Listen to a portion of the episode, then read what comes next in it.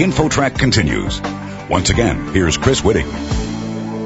In the familiar way your kids are educated, they're grouped together in grades. But is this the best choice? InfoTrack's Roy Mackey is here with the story. Roy? Thanks, Chris. We're talking with Scott Barry Kaufman, an adjunct assistant professor of psychology at New York University and the author of a book called Ungifted Intelligence Redefined The Truth About Talent, Practice, Creativity, and the Many Paths to Greatness. Scott, welcome to InfoTrack. Thank you. It's great to be here. So basically, the premise of your book is that the conventional wisdom of predicting or measuring intellectual ability may not be so wise after all. That's the general idea, yeah. We tend to think of we're measuring intellectual, quote, potential by these tests, and that's what I want to challenge. And you have a personal story that pretty much illustrates this, doesn't it?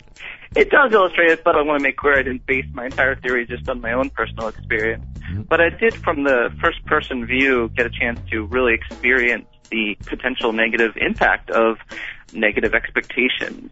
When I was very young, I was labeled with a learning disability, an auditory disability called central auditory processing disorder. And I just remember being treated and feeling as though I was extremely ungifted for most of my early childhood experience as teachers and treated me with low expectations and they wouldn't let me take more challenging courses. And this learning disability also made it difficult for me to show my intelligence on an IQ test, which was the predominant marker of whether or not you are capable of more intellectual challenges. So lots of these early experiences really made me question whether or not we're really getting the best out of everyone.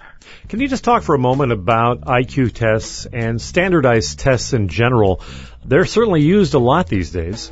Oh, they still are. You know, I don't think that much has changed in a hundred years in terms of our conceptualization and measurement of giftedness even today, a lot of educational psychologists use what's called a global IQ score. So on an IQ test, there's actually lots of different skills that are measured. And you could go in and look at a person's patterns of strengths and weaknesses. So some people might be really good at verbal reasoning, like, you know, reading books and comprehending books, but not as good as spatial mental rotation or vice versa. And there's lots, lots of skills measured, but even today, lots of educators still rely on this summary, this idea of this global intellectual capacity, which is just the average of all of these different cognitive abilities. And this global score is still used in a very rigid way in lots of school districts to separate the gifted from the ungifted. Our guest on InfoTrack is Scott Barry Kaufman, the author of a book called Ungifted Intelligence Redefined. And we're talking about ways that the education system measures intelligence and intelligence potential. Scott, what kinds of things are you proposing? I know you, we just discussed IQ tests, but what would you use in lieu of that and maybe some other changes that you write about? I really am, want to make this call for this shift in our understanding of intelligence from this level in which we're comparing people to each other along a single standardized metric. So we're saying you're intelligent to the extent to which you have this kind of mind, or you're gifted to the extent to which this is kind of mind, and putting certain kinds of minds above other kinds of minds as the gifted minds. What I want to call is for a shift from that whole way of thinking about intelligence to a very personal level where we take into account a person's individual dreams and passions. Like, what are their goals? What is actually required to get them to their goals? The high IQ score is not relevant equally in all domains in life.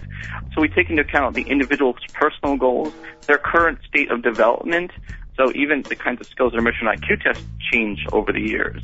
So we need to take that into account and that these things can change.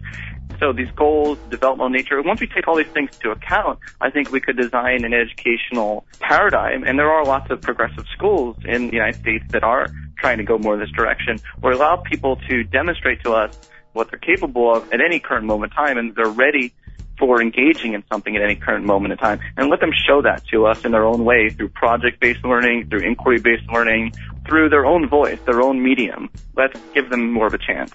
I think many critics might respond that, hey, this is great in theory, but schools have to churn through a large number of students in a short amount of time, and this type of individualized or customized approach is not necessarily practical or it may be expensive. How do you respond to that?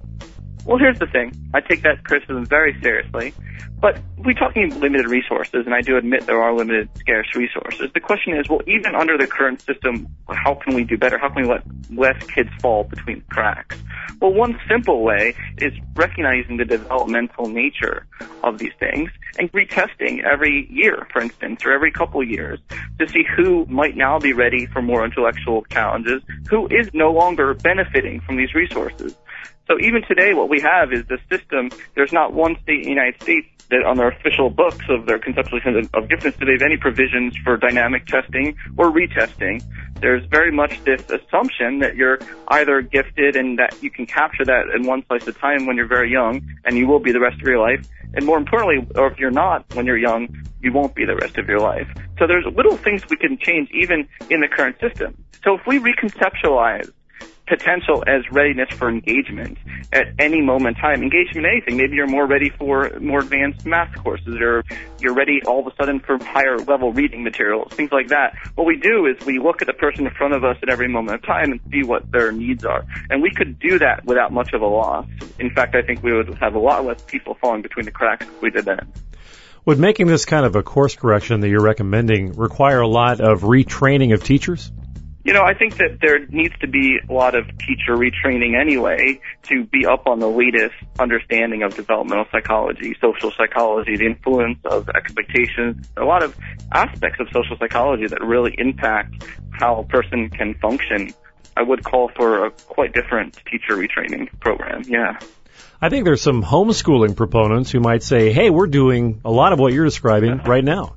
Yeah, I have some friends who homeschool their children and you're absolutely correct. They do, and I listen to them, and you know, I wonder how we can apply lots of these great examples. So they're not just you know homeschooling, but in researching this book, I looked at lots of examples of programs, these progressive programs, where they're taking lots of these examples into account, and I think we can learn from them.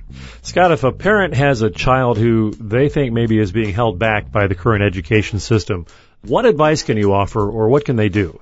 It's difficult because they're working within the confines of their school district and the rules of the school district.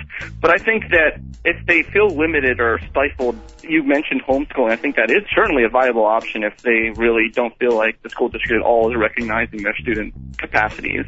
But even if they don't want to go the homeschooling route, there's no reason why the parent can't offer enrichment to that child at home on their own terms, offer encouragement, offer support, take the child's dreams seriously.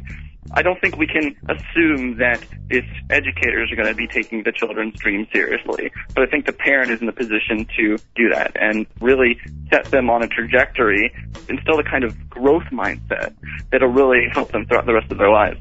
Scott Barry Kaufman, an adjunct assistant professor of psychology at New York University and the author of the book Ungifted Intelligence Redefined. Do you have a website where people can learn more? I do, yeah. It's scottbarrykaufman.com. Thank you very much for joining us on InfoTrack. Thank you. And for InfoTrack, I'm Roy Mackey. You're listening to InfoTrack, the weekly show with information you should know. A production of Syndication Networks of Chicago. To learn more about our guests or listen to past shows, visit InfoTrack online at TalkZone.com.